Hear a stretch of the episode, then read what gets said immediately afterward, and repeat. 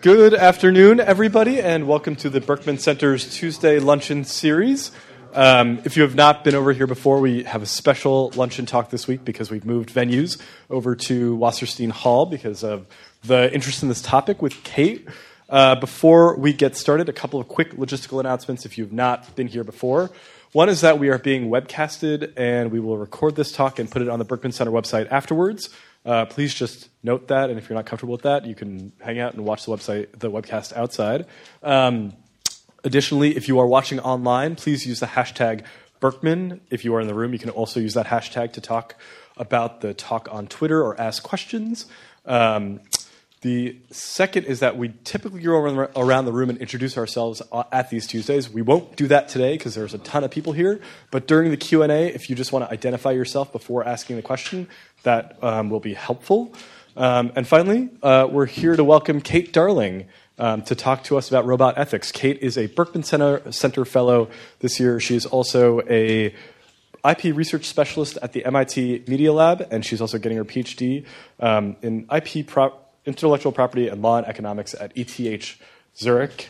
Um, you should follow her on Twitter. She's at Grok underscore. Uh, welcome, Kate.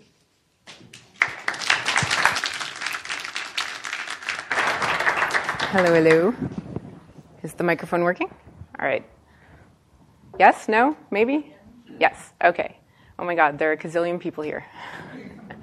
Uh, I assume you all came for the free lunch like I did, but thank you for coming regardless. Um, it's not every day that I get to float my wacky ideas in a room full of brilliant Cambridge people, so uh, I do want to make this maybe less of a lunch talk and more of a lunch conversation if we can.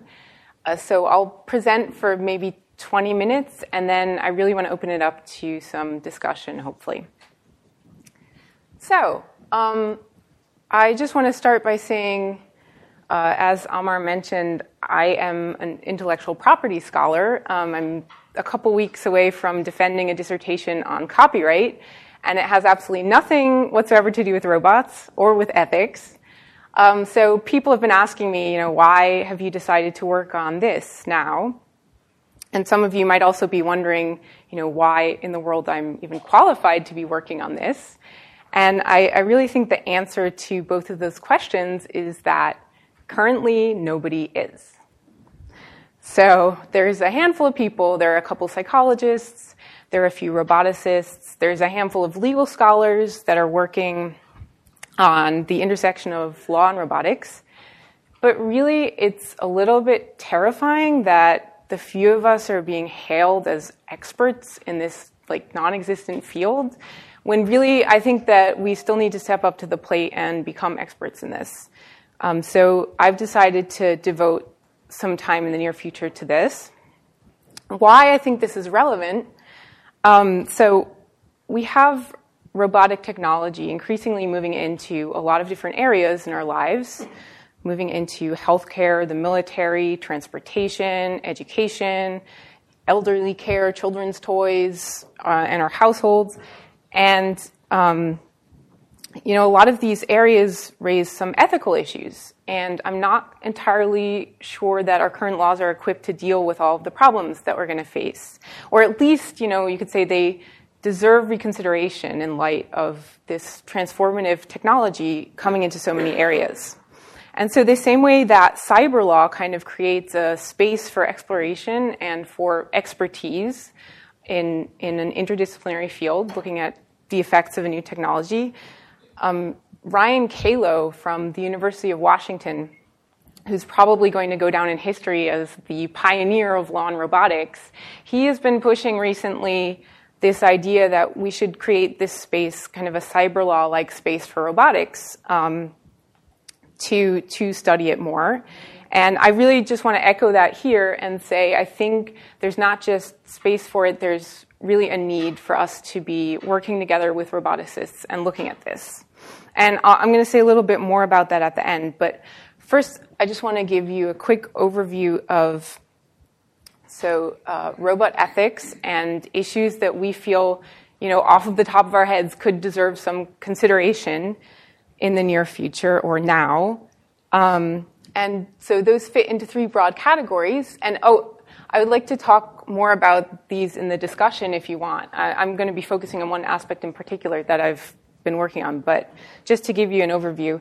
The first category is safety and liability. So we have increasingly autonomous technology. It's going to make the chain of causality for harm get longer and more complex.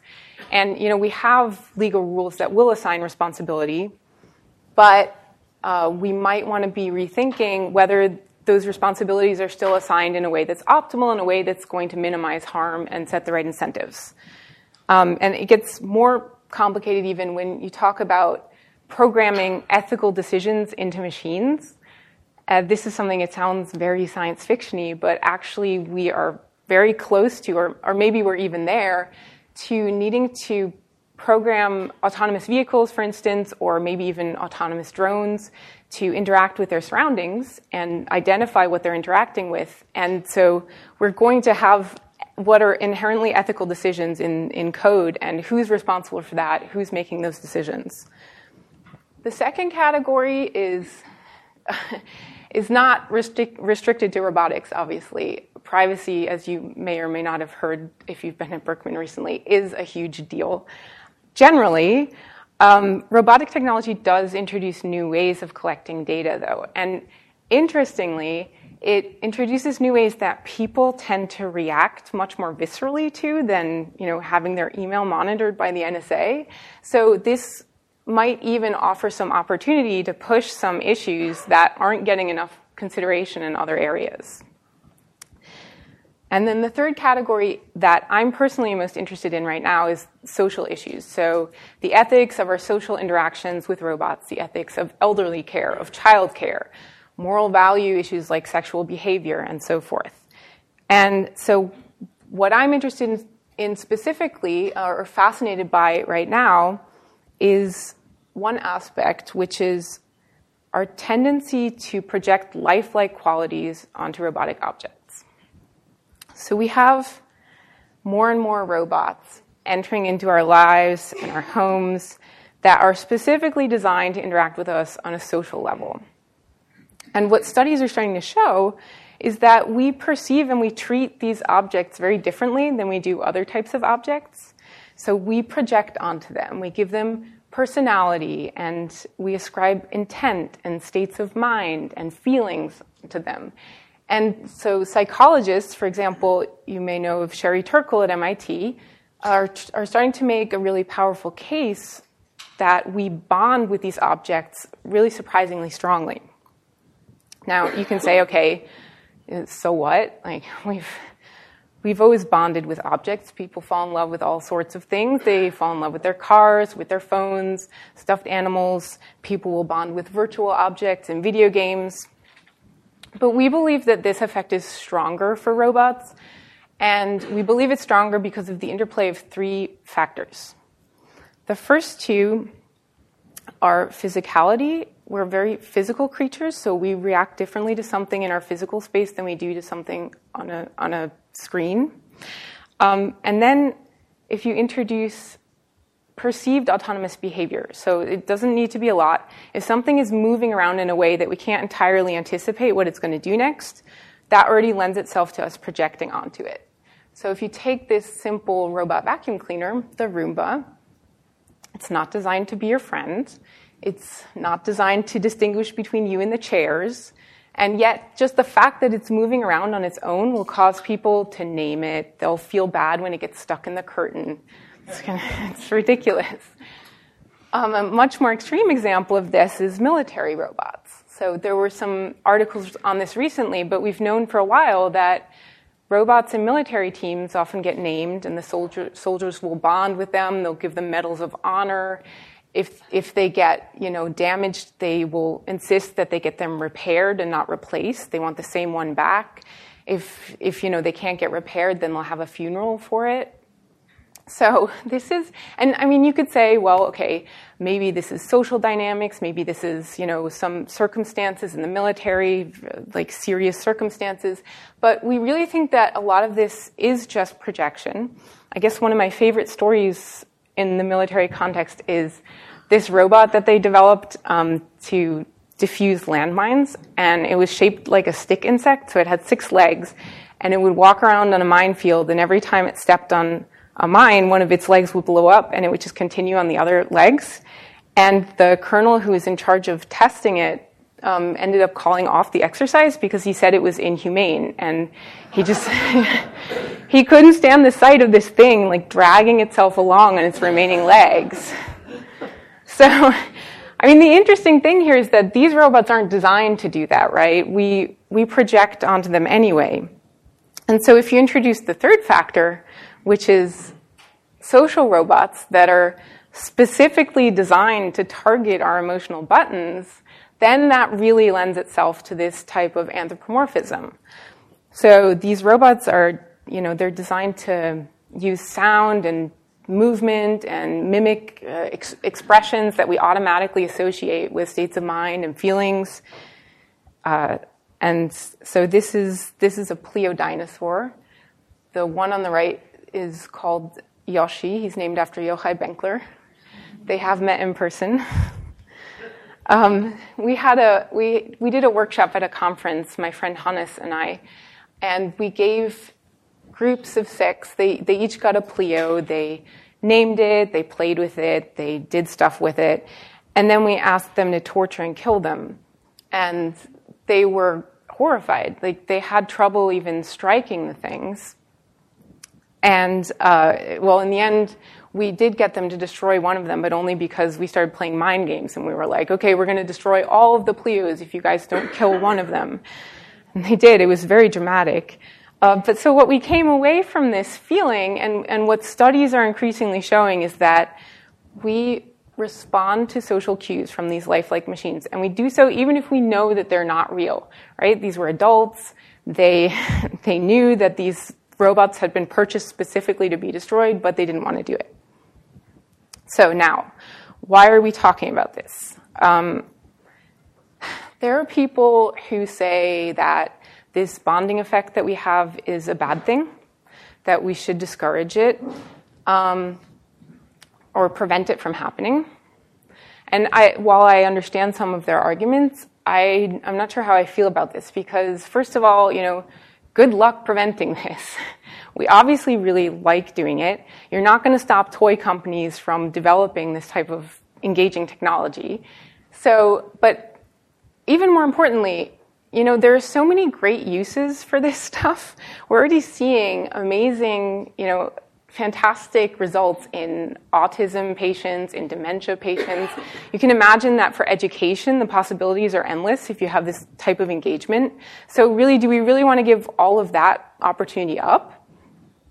But of course, you know, I recognize that there are some issues if we embrace this, if we encourage this type of, you know, human robot bonding. Um, and so, like in that in that workshop that I did, people were very uh, uncomfortable with seeing these objects treated in a way that they didn't agree with. And so, you know, one idea is if we're going to encourage perceiving these objects as objects with a special status, you know, at some point we might need to start treating them as objects with a special status. So, I mean, bear with me here. We protect animals from abuse or from overly cruel behavior. And why do we do that? Is it really because the animals actually feel pain? Um, or is it more because we relate to them, we're projecting onto them, they are you know, giving off these cues that we automatically associate with our own feelings? And I think one argument for the latter is our differential treatment of animals that doesn't seem to have much to do with their inherent capabilities in culture or even in law. So in America, for instance, we don't like eating horses because, you know, horses. And I, am European, so for me it's like, but horses and cows are both delicious. What's the difference? So um, but you know, even even if you don't agree with that, if you say that's not why we protect animals, it's because they actually feel something, or even if you do agree with that and you say, okay, but you know, protection for social robots is going a little bit too far because, you know, animals do actually feel pain, and we know that robots don't. So I do just want to leave you with two additional thoughts, though, why we could, we might want to discuss this as a possibility. So the first is that we increasingly will have parts of our society that don't completely understand or that have difficulty understanding the difference between lifelike and alive. So you have elderly people, you have small children. Like, how are you going to teach a small child that it's not okay to kick, uh, or it is okay to kick a robot? It's okay to see a video on YouTube of people kicking a robot, but it's not okay to kick a cat. And, but more importantly, we might want to discourage behavior that's harmful in other contexts generally. So, the Kantian argument for animal rights was never about the animals, it was always about our societal values. Kant says, We can judge the heart of a man by his treatment of animals, for he who is cruel to animals becomes hard also in his dealing with men.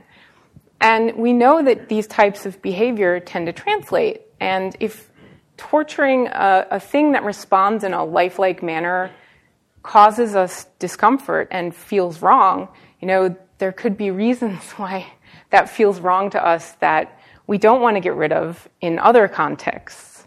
So, you know, taking away that piece of empathy within us, it's, it's not really clear whether that would translate, and there's some indication that it does. So, in other contexts, we do have uh, correlations in this behavior. For instance, in some states, if you have an animal abuse case in a household, that will automatically trigger an investigation into child abuse if there's a child in the same household because these behaviors correlate. So really, this isn't at all about you know protecting objects. It's about thinking about societal values and thinking about encouraging behavior that, that we want. Um, so before I open it up, I just just two final notes. Um, the, so that, that workshop that I did with the Pleos wasn't very scientific, obviously. It was just a workshop. But I do plan to do some uh, experiments where we're replicating that in a controlled setting and looking at what's actually going on. And, you know, I'm still in the brainstorming phase of that. I want to look at, you know, what social, social dynamics, what role social dynamics play, like the difference between physical things and virtual things, uh, how much interaction you need in order to bond with something, etc. But if anyone wants to talk about this or anyone knows anyone who's interested in this or working on this, please put me in touch with them. I know Peter Kahn and people at the University of Washington are, are doing some of this stuff, but I don't really know many other people. So uh, there's that. And then I just want to say again that we need more people working on this. Um, I mean, maybe not anthropomorphism specifically, although I do, I mean, I think, I think my experiments are important and interesting because they deal with this murky area that right now, you know, very few people are even aware of this that this could even be an issue whereas you know drone warfare and autonomous vehicles and medical procedure robots are getting a lot of attention right now because or they're getting comparatively more attention because they have effects that are are very dramatic and visible at the moment and um, but I, I, I think that generally this whole field really needs more people and we need to be talking to each other more. We need roboticists talking to legal scholars and the other way around. I think it benefits both sides. I think, it, you know, even the roboticists, like, I don't want to restrict anyone's research and development. I don't want to freak anyone out, but, you know, it's a fact that if you're thinking a little bit about the effects of what you're building, there are points in time where you can make certain design decisions that go one way or another. And if you're thinking a little bit about data security, you might make a decision and that's important because once standards get adopted, they're very hard to change. So there's that. And then, you know, on the, on the other side, we, we are not exactly known legal scholars for our technical expertise. And so we really need to be talking to the people who are developing these emerging te- technologies because otherwise we'll miss out on very interesting and important legal questions. And, you know, I don't know. I, I think Cambridge is a great place to start doing interdisciplinary work on this. So I would just, that's my message. Please, please support interdisciplinary work. Um, and with that, you know, I, I hope we can get a good discussion going.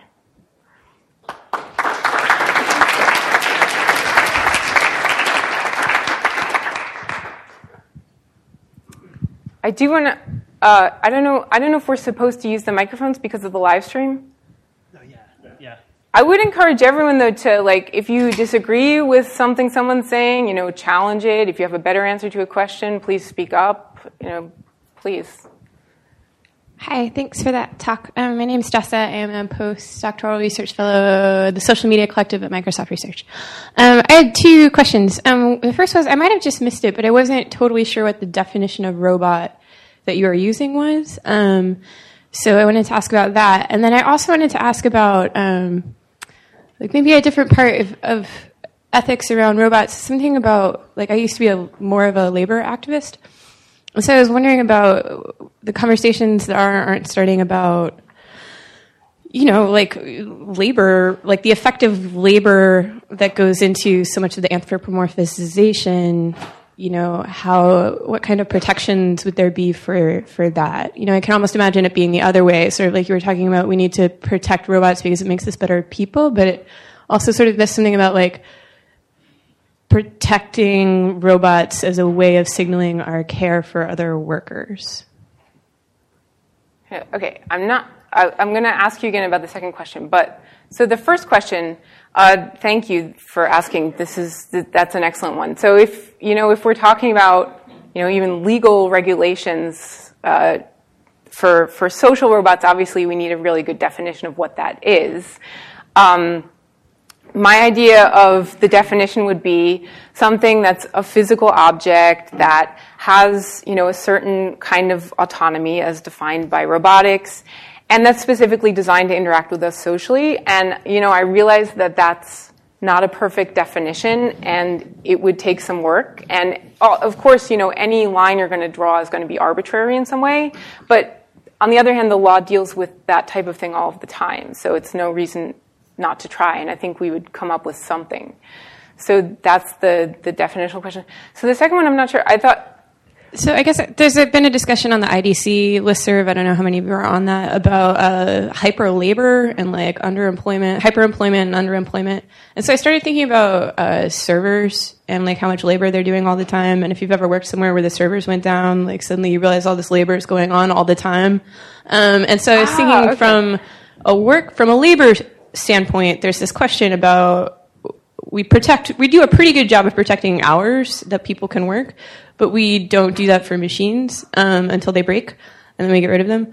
Um, so I was wondering if you wanted to have if you wanted to. I'm not completely sure I buy your arguments, but if I were going to, I could extend it to be like yes, and we should also unionize the robots.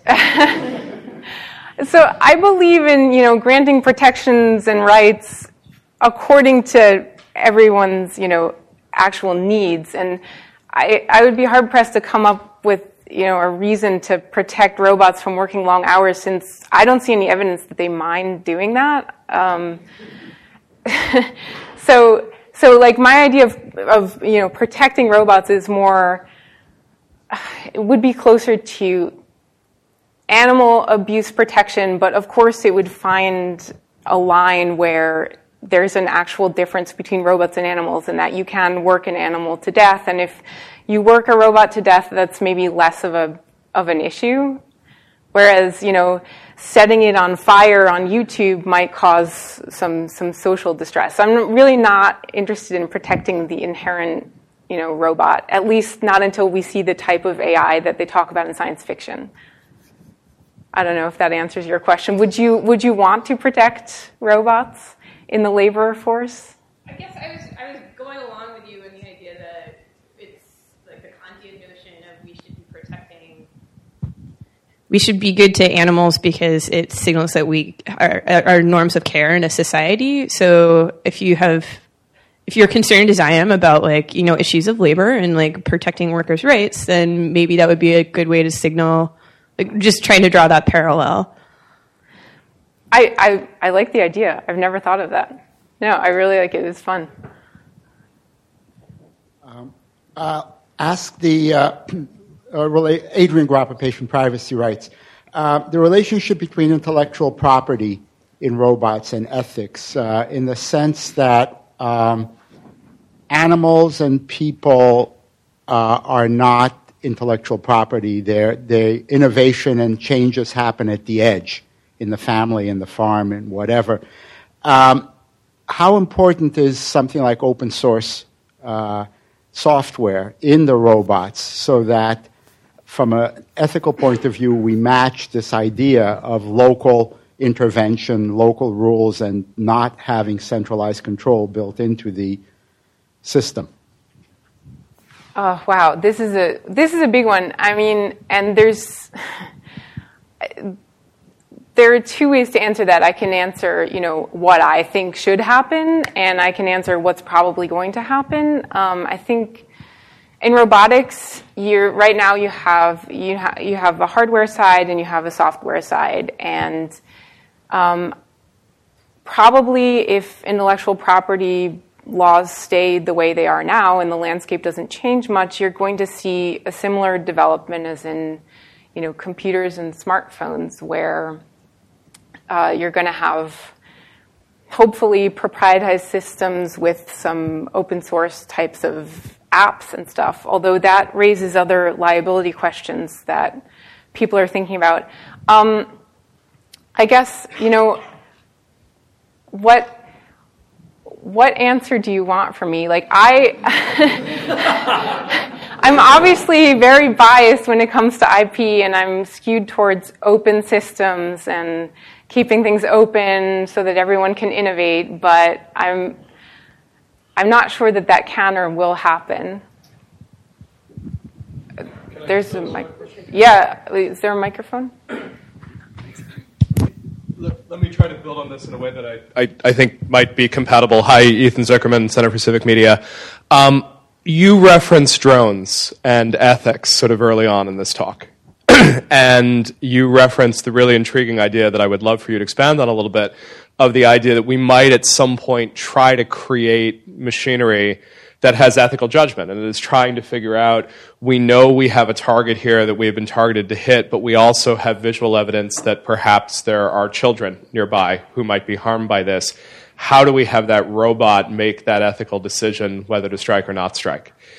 that's an intriguing issue, but there's another intriguing issue behind it, which is we can easily imagine a defense contractor saying, We have the finest Harvard trained ethicists working for us on our ethical algorithms, which are part of our trade secrets and can never be revealed. Otherwise, the Chinese will have robots more ethical than ours. if we hit a point where we have to do ethical review of algorithm, does this push us into a space where we really start demanding that this stuff be open source so that we can actually review those ethical choices that are being made in our name through our military, through our algorithms, and our drones?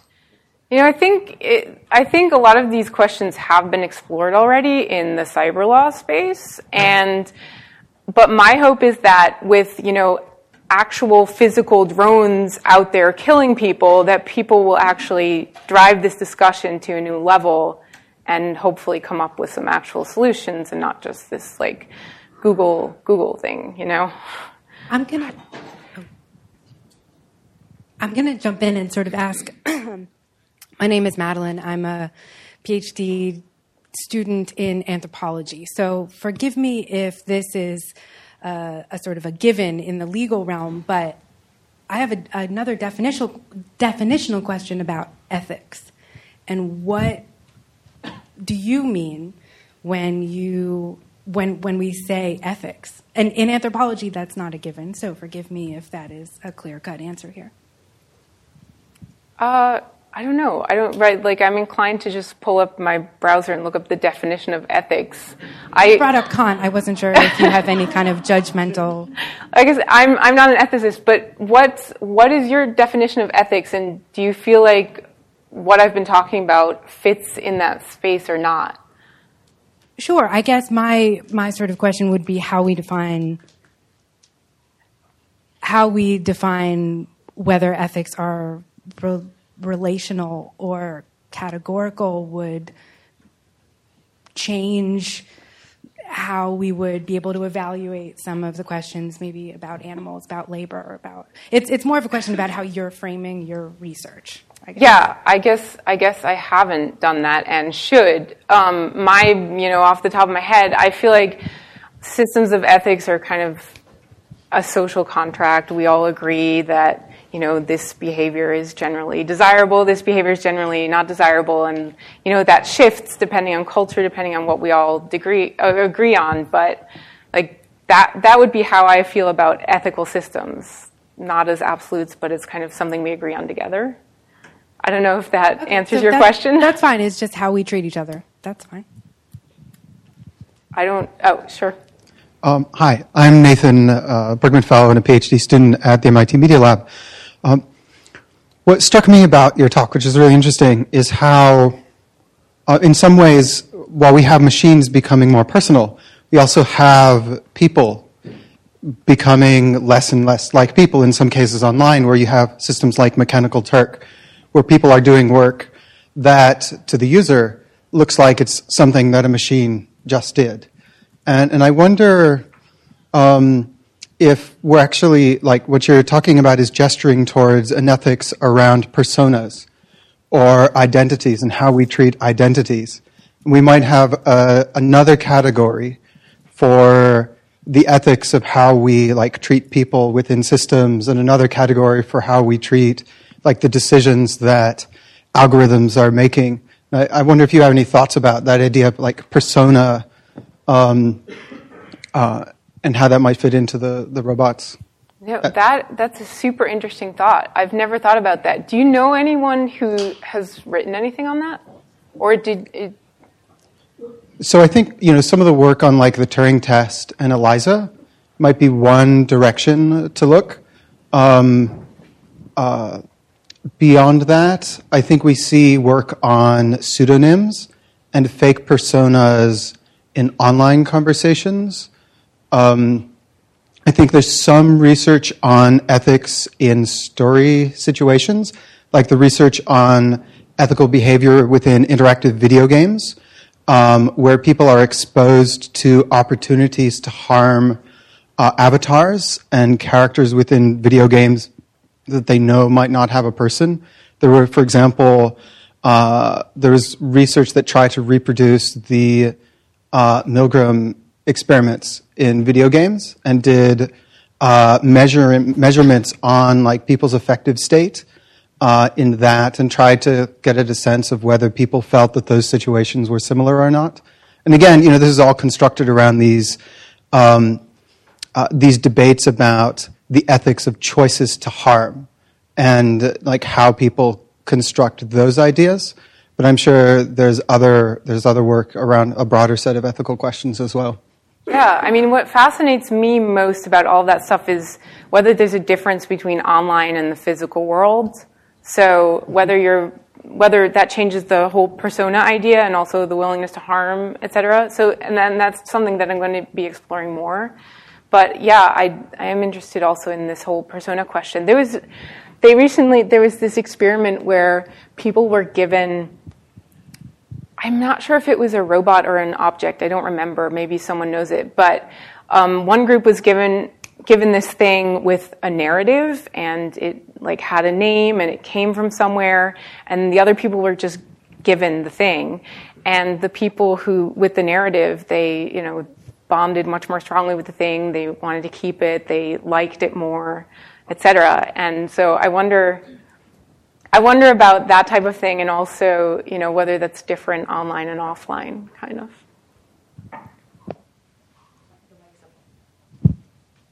Yeah, sorry. Uh, Kate, I wanted to go back on the question about free software and robots. Sorry, I'm Camille, and I'm a fellow at the Berkman Center. Thanks.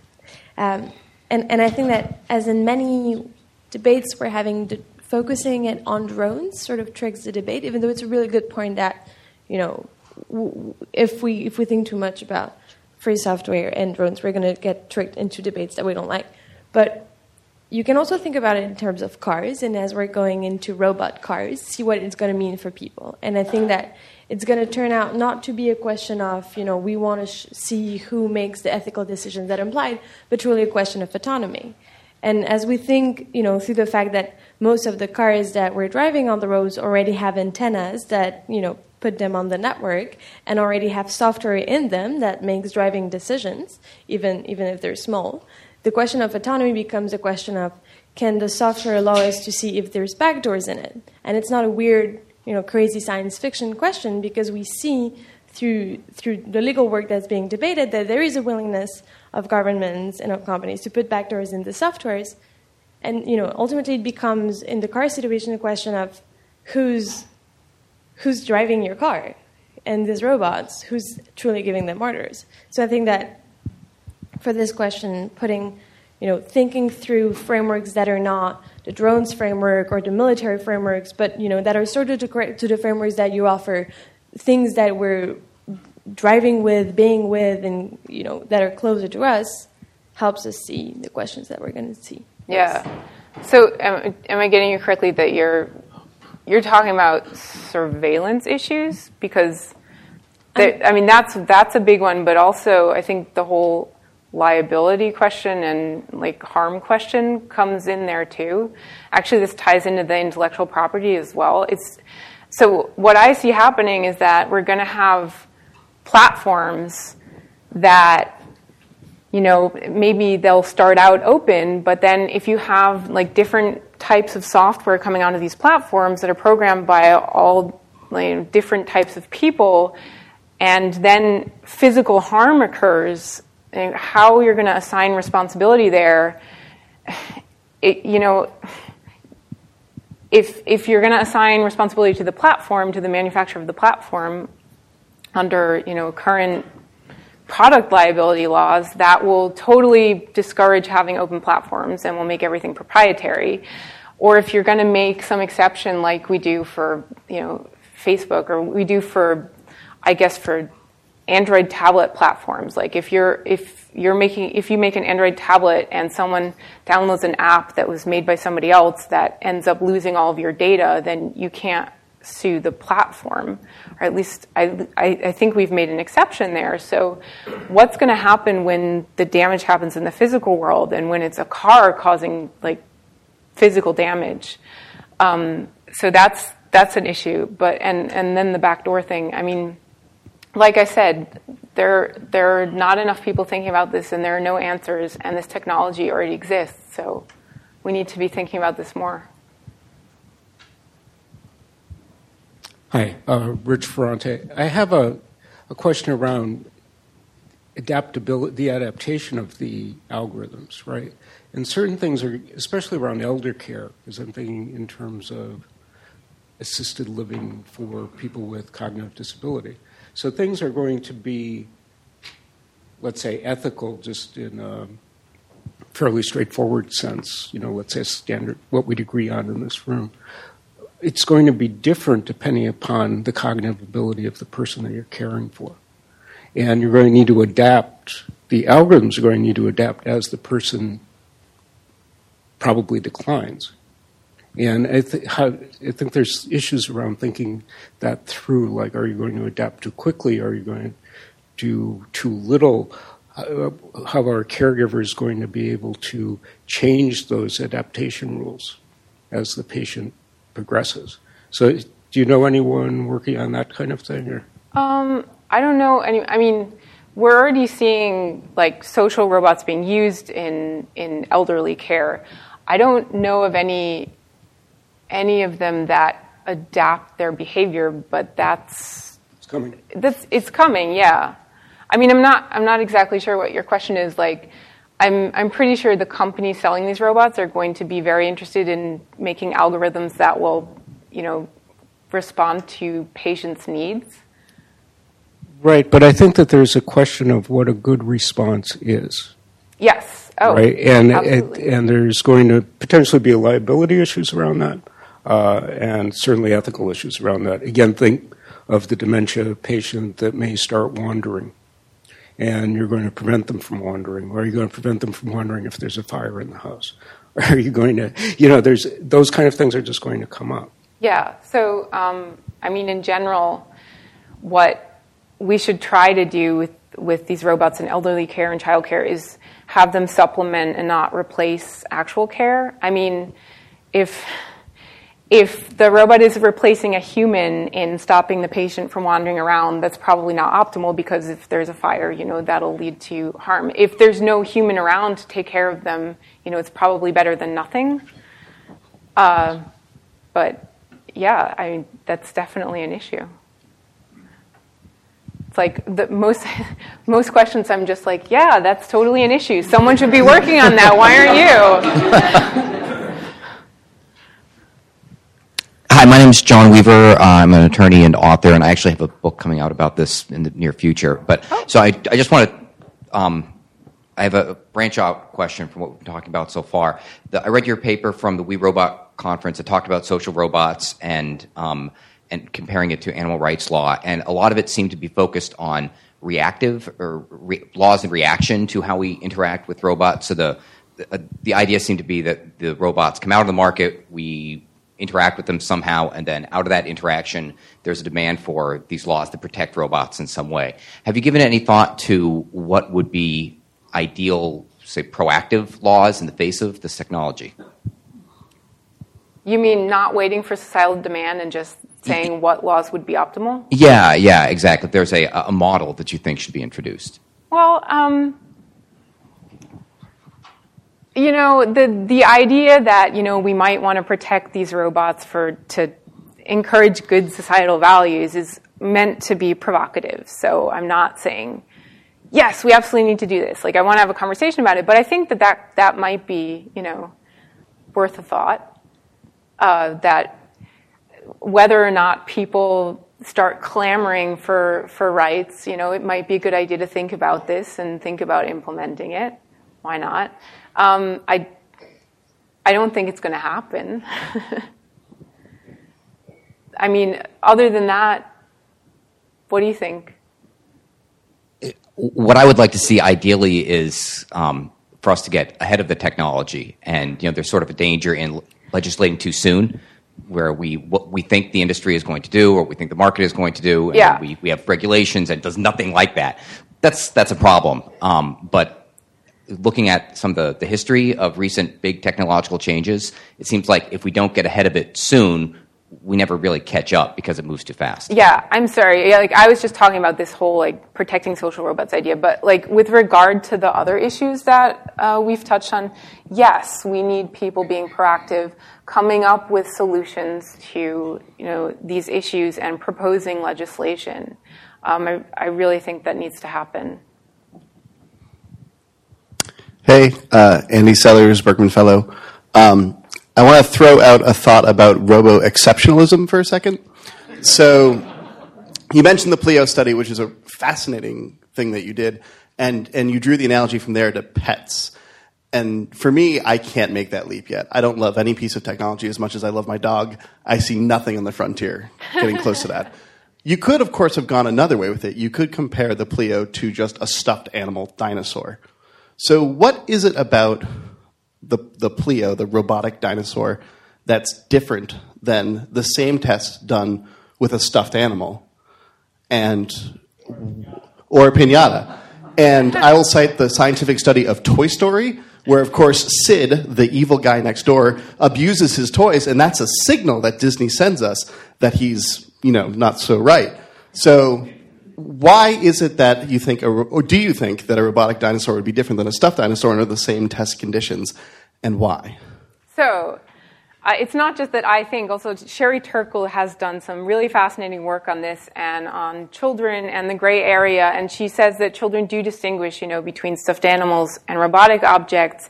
And even though they know that the robot isn't alive, they are confused. There is this gray area where they're they're not sure whether it feels pain and so forth. And I think a lot of that, that is movement. So we are hardwired to respond to things moving in, in ways that we subconsciously associate with something that's alive. So there's that. Um, I like the idea of filling robots with candy and seeing if then people are willing to smash them. There's also this great.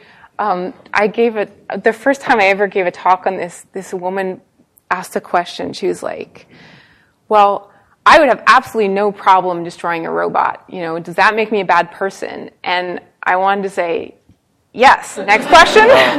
like, there's, we see, you know, uh, there's there are studies on um, people who who lack empathy in and you see that lack of empathy in all different kinds of areas and in their interactions and you know but i mean i'm sure i'm sure your dog is awesome i, I like my robot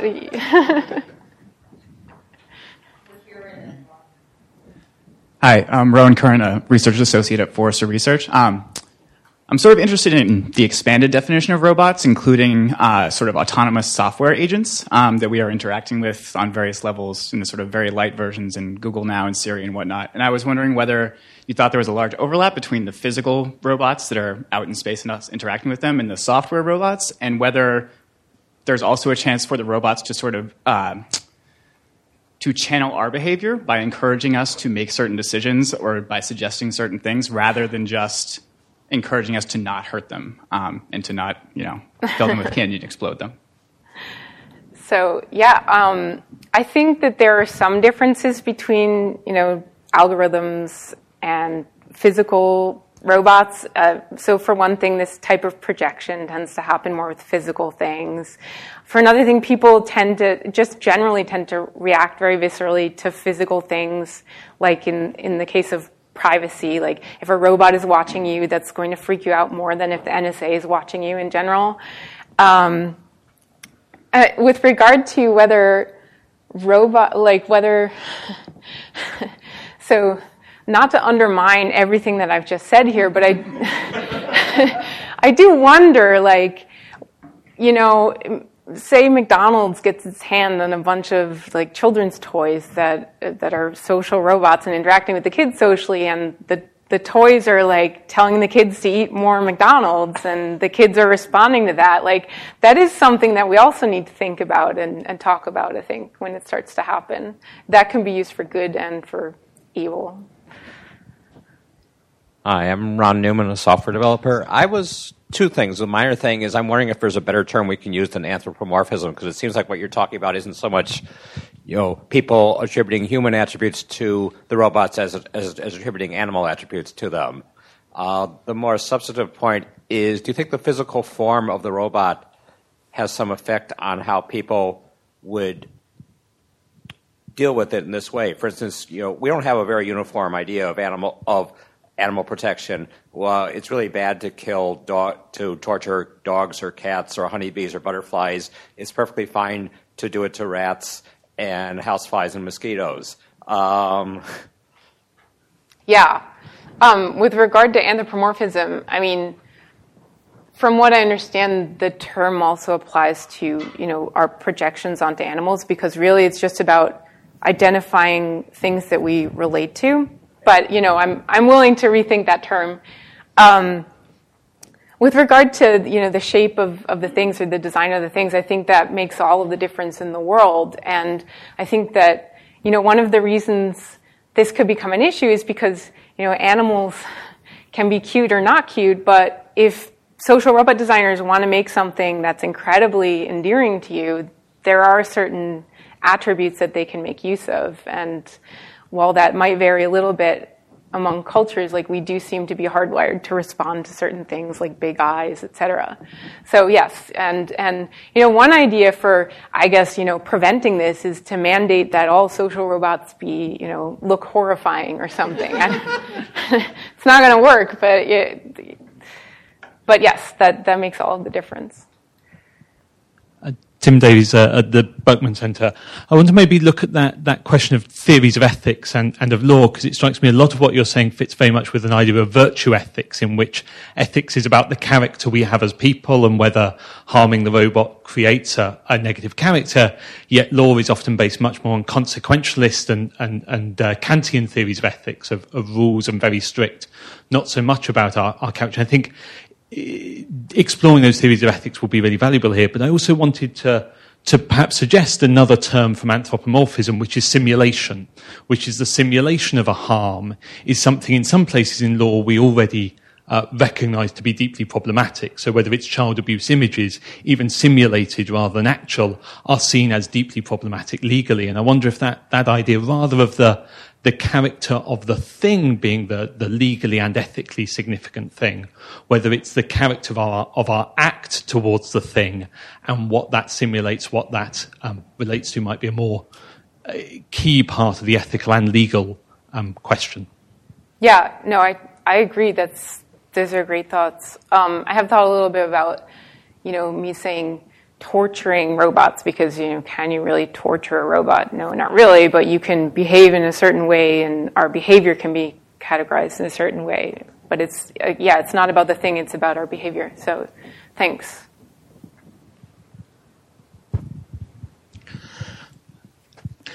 Hi, I'm Saul Tenenbaum. I'm a citizen journalist here in Cambridge. First, I'd love to have Ethan's ethical arms race. I think we need it.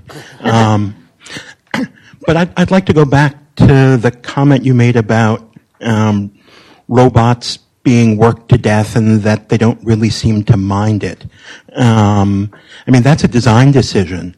Um, I mean, that they're, you know, that they're working, you know, 24 by 7. And it's not really abstract either because if you go through a factory that's you know partially roboticized, I mean the work is being paced by the the robots and the factories are full of the normal cues that the you know you know the robots are waiting for the humans rather than the other way around whether it's parts you know whatever or a, you know a robot being shut down for um, repair.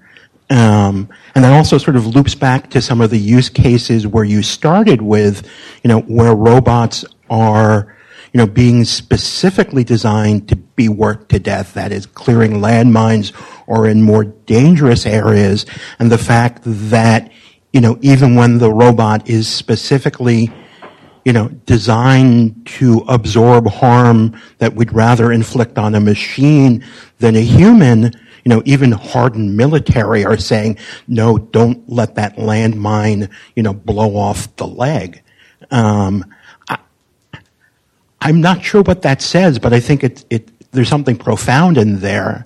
Um, I mean, if we're, you know, the, the contradiction between, you know, they don't seem to mind, but we seem to mind them being worked to death, plus the, you know, the social cues we're getting from, you know, in, you know, factory robots just working endlessly. It seems to me to be the same, you know, as the McDonald's case of, you know, eat more Big Macs, um, you know, work like a robot. Um, there seems to be sort of an ethical worker case there.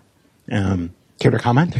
I, I'm glad you brought this back up because I dismissed the thought too easily before. I really think, you know, that, that in terms of signaling to people, this could be something fun to explore. This the whole robot worker ethics thing. Um, I don't think that Walmart would need to have a food drive for its its robots necessarily, but I I am going to think a little bit more about this. I think that's a really fun fun thing to explore.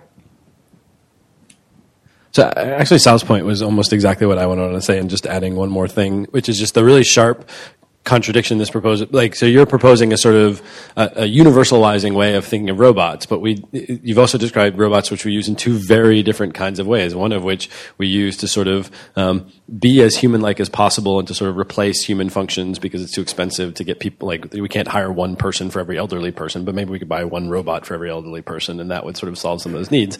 Um, we're trying to get a robot to do things as close to a human as possible um, to serve these sorts of niches. And then you know sal brought up this other set of circumstances where we get robots um, to do all the things we don't want humans to do, um, which actually, in some ways, like there are already analogs, which I think creates some problems for creating a sort of universalizing set of ethics because we have these really divergent set of purposes for what we want to do with the robots. Like, you know, the robots that we're sending to go into nuclear fallout places, like, you know, we're sending them there to be destroyed because we don't want to be destroyed, and then these other things, um, you know, we're using in very different ways. I think there are also parallels that go back to animals too. You know, the canaries and the coal coal mine were animals that we used to die before humans had to die, um, and so we so we already have kind of you know ethical frameworks of you know as you brought up before, we treat certain animals and certain like we, you know it is it is not appropriate to like you know to strangle a canary in a cage to death. It is appropriate to take a canary down into a coal mine so it dies before a human does. Um, so some of these things are sort of contextual too. That's probably more just repeating what Sal brought up, which I a good point. No, but I really like that's why I try to limit the definition of the robots that I'm talking about here to robots that are specifically designed to interact with us socially because if you broaden that to all robots and say we need to treat all robots in a respectful manner, then you can't have these military robots, you can't have, you know, factory robots. Um, I think it gets very complicated and messy, so there's kind of an arbitrary cutoff for me at least.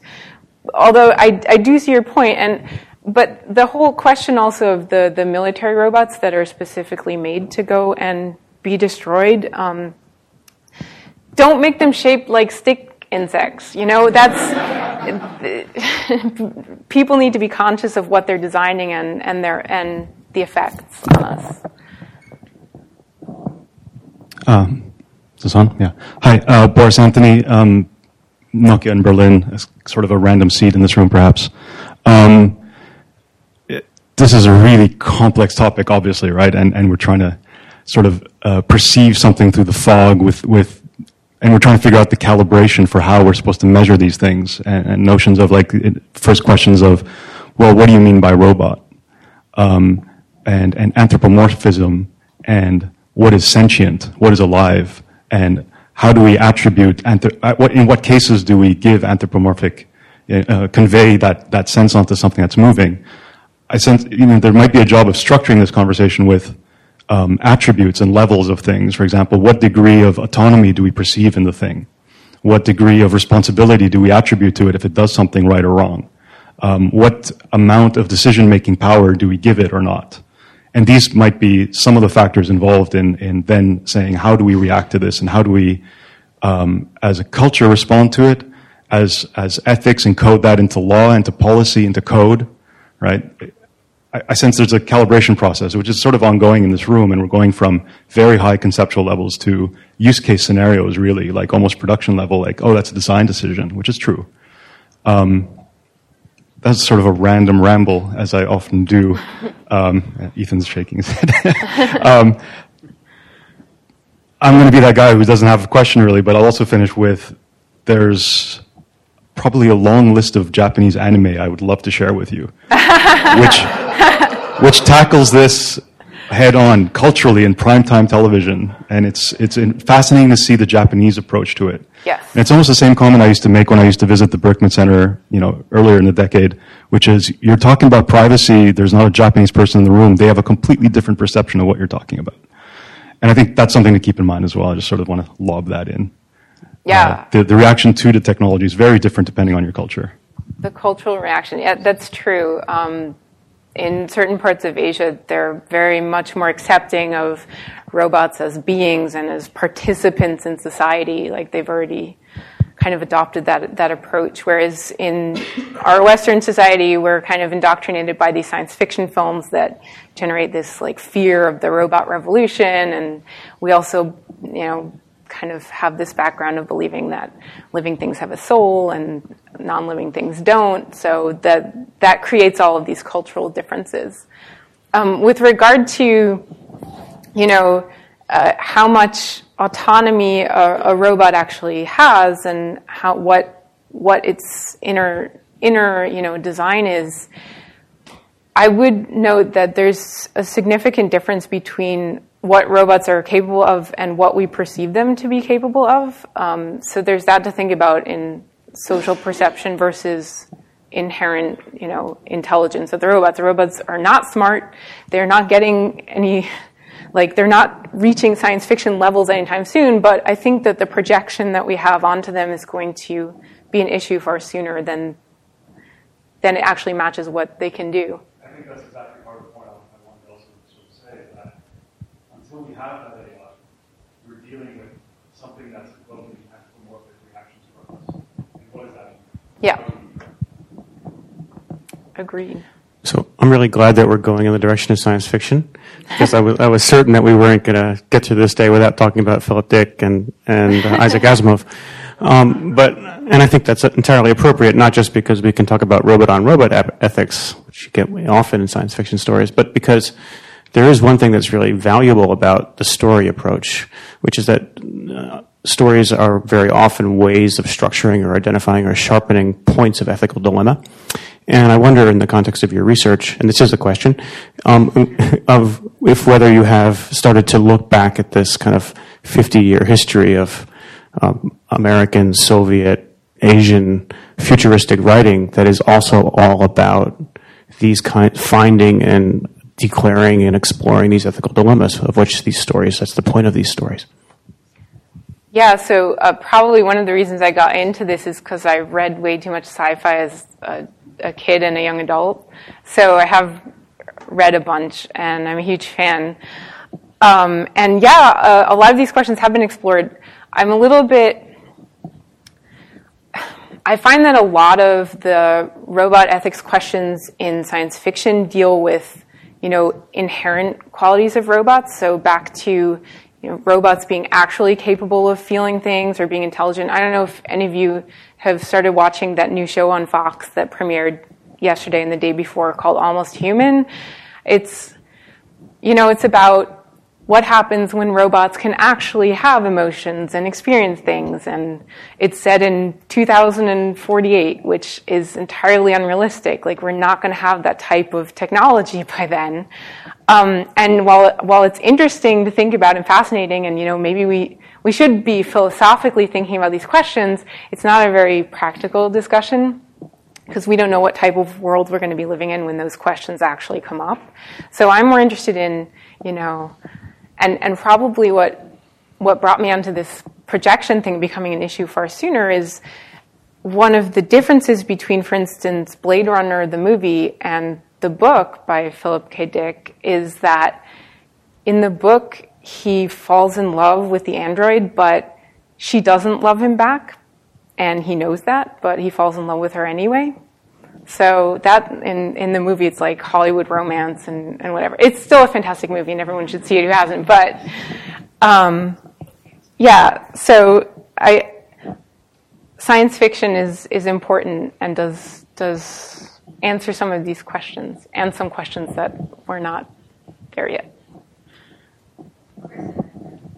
Chris Peterson, Center for Civic Media. First of all, I want to go back to Andy's point because I spent most of my teenage years blowing up Furbies in the woods. and I'm now wondering was I a sociopath? Or was I yes. just a teenager in New Hampshire? No. Or maybe those are the same thing? If it was. Let me answer that. If it was Furbies, that's normal. Furbies are fucking annoying. I would destroy them as well. I was going to say, isn't your picture in Civic like holding a skinned Furby? Yes. All right, just so we're on the same page. Now, the substantive question is this. Um, we were talking about liability, uh, especially for autonomous systems. Um, and there's a really interesting alternate legal history from uh, early modern, pre modern Europe, um, where inanimate or animal um, actors were often put on trial. Um, so, for example, it was not uncommon for if a vase fell off of a, of a ledge and fell and killed somebody, the vase would be put on trial and um, destroyed. In one really interesting case, in a Brazilian colony in the 1700s, um, a bunch of termites ate out the foundation um, from a church, and the termite colony was put on trial and appointed a defense attorney. Um, who argued that the church had taken all of the wood from the surrounding area, and therefore the church was partially responsible, and the judgment was to set aside, uh, set aside a pile of wood so the termites would have something else to feed on. And we look at that somewhat condescendingly, right? But I do wonder if there's an interesting space to think about emergent autonomous algorithms, actors, robots that are not, that often have properties or behaviors not intended or capable of being built by their designers, where we might imagine things like, okay, this uh, learning high frequency trading algorithm developed and is really bad and it should be put to death. Um, can we think about a criminal legal regime that is capable of saying, of, di- of distinguishing between the builders of systems and those systems as emergent au- semi-autonomous or fully autonomous actors from a legal liability perspective? So I would say it depends on what you believe the purpose of a criminal law system is, right? Is it to reduce crime and harm, or is it to satisfy some societal notion of justice and prevent anarchy by giving people the sense that justice is being fulfilled somehow? And so if you subscribe to the latter and people are very upset that, you know, a robot killed someone and they just want to, they want vengeance, they want the robot to be destroyed before their eyes, then sure, you know, whatever. Social contract, man. I'm, I'm on board if that's what people want.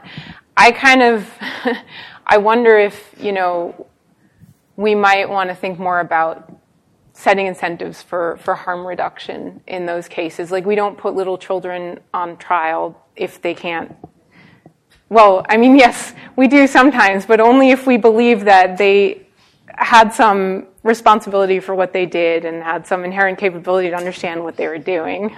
This is one of those European American things. We, we said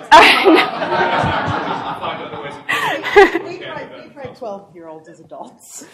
I don't think there are any crimes that apply to seven year olds. Hmm. But yeah, good point. Well, I, again, I mean, it depends on, on what purpose you're trying to serve with a with a justice system. There was, I wasn't it called Knoxville's law or the the law you're talking about, where you know they would put the neighbor's cow to death if it trampled your corn and stuff. That's existed in human history, and if there's societal desire for that, then you know. It feels like we're caught here between the human gift for imputing meanings where meanings haven't been imputed before. And this animal, this machine is what I say it is, kind of thing. And we police that human inclination with what Austin would call felicity conditions. So you can call your pet or a machine anything you want, but if, unless certain conditions are satisfied, it's not accepted as a, as a proper constitution of the object in the social world. Uh, so the question here is sort of, it's kind of an anthropological issue. It's at what point do our, so, and you can get an acknowledgement of these felicity conditions in an ethnographic interview. You can say to somebody, look, you've turned this robot into a sibling or a child, and they'll say, well, it's really just me. They'll back off, they'll acknowledge the felicity condition, and, and, and, and they disengage with the imputation of meaning. Do you see any e- evidence that these felicity conditions are softening or changing? And what's the kind of public forum in which people will kind of license themselves to, to move away from those felicity conditions or to rewrite the conditions? That, uh, wow, I think that's a really interesting question. And I think that's obviously something that still needs to be explored in this space. So, you know, go do it, please. like, or help me, you know, I, I'd, I'd be interested in exploring that as well, you know, in experimentally you know, or by, you know, talking to people. I, I think that that's, that's a super interesting question. Hello, Nathan again. Um, I wonder if it's actually ethically better to kick the pleo. Um, there have been, uh, like, there's a long tradition of argumentation that say stories and role play are really important part of human development. Understanding different alternatives, exploring empathy, and having conversations about what's right and wrong. So, like Alison Gopnik looks, who looks at childhood development, talks about the importance of the imagination and having kids role play things that are wrong or factually incorrect as a way to think about what's right. I'm wondering what your thoughts are on uh, whether it might actually be uh, morally valuable to people to put themselves into situations where they could actually do very nasty things uh, to robots as a way to explore ethics? I think that's a super, super interesting question. I think but my intuition would be that it really depends on the context. So if you're having a conversation around it, then probably it could be something valuable. If you're not having a conversation around it, then that does raise the question. It raises, you know, the same question of does violence in video games translate to the real world or not? But it raises it on what I think is a different level because it's in a physical space. And, you know, there, there are different areas where, where this is going to become more of a question and already is. I don't know if you guys saw, this is probably not something I should bring up on the live stream, but I'm going to do it anyway. So recently there was this like virtual little girl going around and catching people who were watching child pornography. And that raises a whole slew of questions because this wasn't an actual girl. So were they even breaking the law and why is that unethical? And, you know, you know, should we be developing 13 year old boy robots to give to priests so that they can do whatever they want and then they'll leave the real boys alone? And that's this, this nature versus nurture question that's never really been answered that, you know, I think with, with uh, social robots could become an issue or maybe even an area to study that more.